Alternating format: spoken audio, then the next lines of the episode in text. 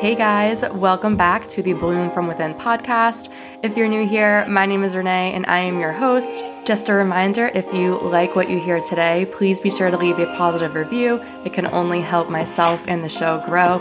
And with that, let's get started. Hey guys, welcome back to the show. In today's episode, I'm going to be going over four tips to help you guys get through just any like tough time that you guys may be experiencing. So during a challenging time, it's so natural to feel overwhelmed. And sometimes, depending on the situation, it feels like you're going to be in it forever.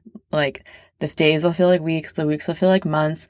And that unknown is scary. And what's even scarier is honestly not knowing when the pain's going to end.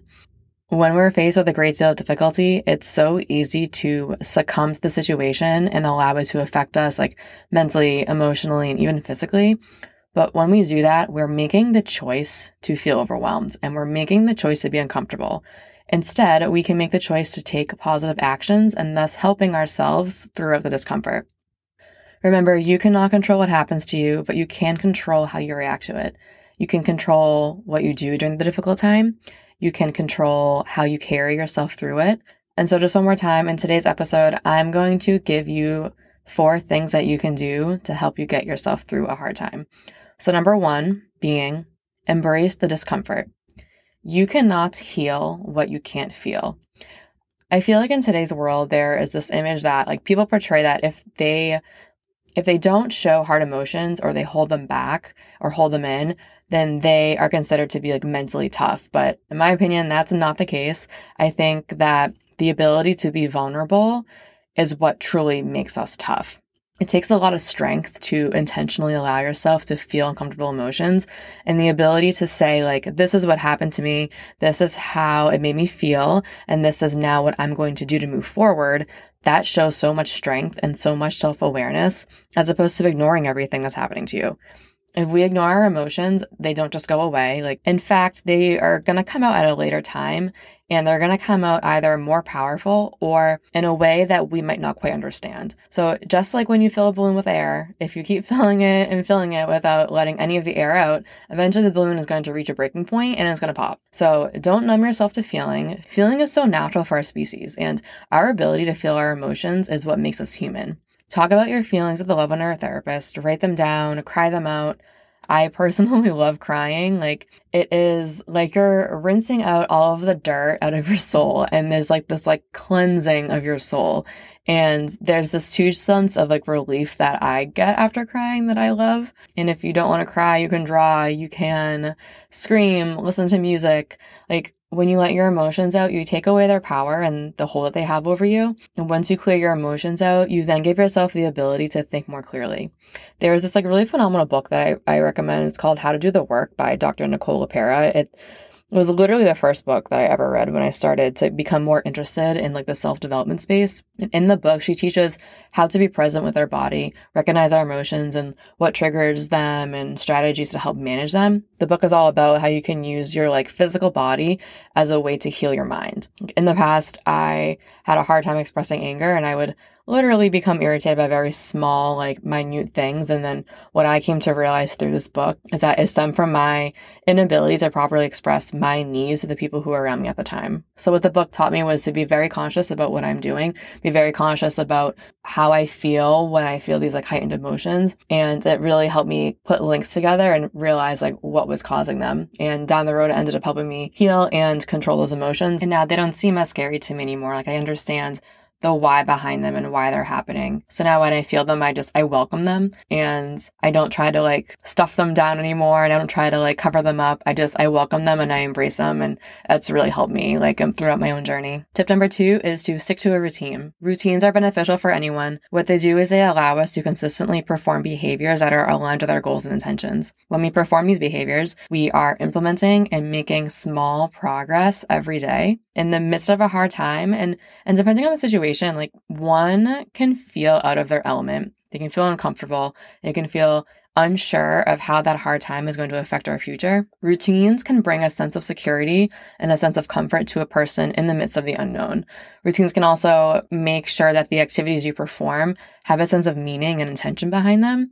So like for example if you enjoy walking outside and being outside within nature brings you joy and relaxation, then implementing daily walks within your routine can help you ensure that you feel these emotions of joy and relaxation consistently. If you are someone going through a hard time, like those small pockets of joy or another positive emotion, they can have a positive impact on you uh, they can have an impact on how you feel in the moment and eventually long term benefits you can attain from them as well. Number three is to practice self care by doing things that you enjoy. When you practice self care, you're sending the message to yourself that you care about yourself and that you're a priority in your life. The more that we show ourselves that we care about ourselves, we experience a higher degree of self worth and confidence. When we have more confidence, any external factor or situation that's outside of our control, it then becomes like impenetrable to our being and has like a lower chance of affecting us. When we experience hard times, it's natural for us to focus on the situation at hand over how we are doing as a person. But in order to be able to evaluate, respond, and make the best decision possible for that hard situation, we must make sure that we as individuals are okay. You can't show up well to anything in your life, whether good or bad, if you don't have yourself set up to be well. So, like some self care activities that I do for myself or activities for like my outer appearance. So, I do my night and day skincare routines. I invest in getting my hair done and getting facials done. I make it a daily habit to get in movement like whether I'm going to the gym or taking walks, stretching at home, or even, I don't know, even like dancing in my kitchen when I'm cooking dinner. I also engage in activities that are good for my soul and good for my mind. And a part of my evening routine is to read for an hour every night while I drink my evening tea.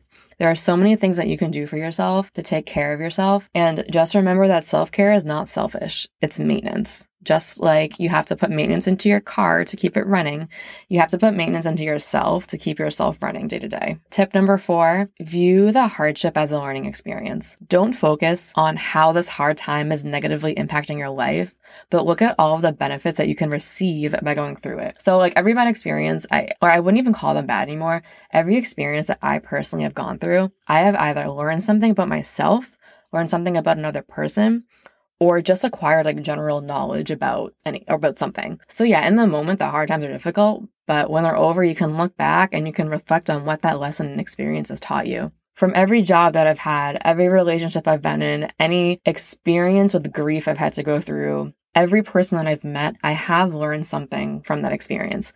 Knowing that I can learn something from every situation, it only makes me more hopeful for the future and excited, honestly, at what upcoming challenges I'm going to have. Because at the end of the day, all of the hard, unfortunate situations, they're only going to make you stronger and more resilient as a person. Babies are a great example of this. Like, I'll use my son as an example. He's 14 months old, so the world's new to him still. Um, I have this like sunken sunroom off my living room where you have to take a step down in order to enter the room. The step is not big. It's honestly like a half step. Like it's like it's like an inch or two off the ground. But for a baby who was first learning how to walk at the time, that's a challenging first step. When you first started learning how to walk, he would always stumble down that one step. Like he never got hurt. The room has like a very plush rug to catch him, but he fell so so many times and initially the falling would scare him like a lot. It would, you know, cause him to cry. But if he didn't fall down that step so many times, he never would have learned how to properly go down. So now he holds onto like the pane of the door and he places one foot onto the floor at a time. But in order for him to have learned that, he had to go through that bad experience. So that bad experience is always teaching us something. It's just up to us to figure out what the lesson is. So that's all I have for you for today's episode. If you resonated with anything that I said today, please be sure to pass it along to a friend. Also, make sure that you are subscribed to the show on Apple Podcasts and Spotify. That way, you guys get notified every time I release an episode. If you listen to my last episode, you know that I'm committing to now posting two episodes a week, one on Monday, one on Friday. So make sure that you're subscribed. That way you guys can keep up with me. Also, I love to know that you guys listen. So share the show on social media, tag me in it on Instagram. I love to see all of it. So until next time, guys, bye.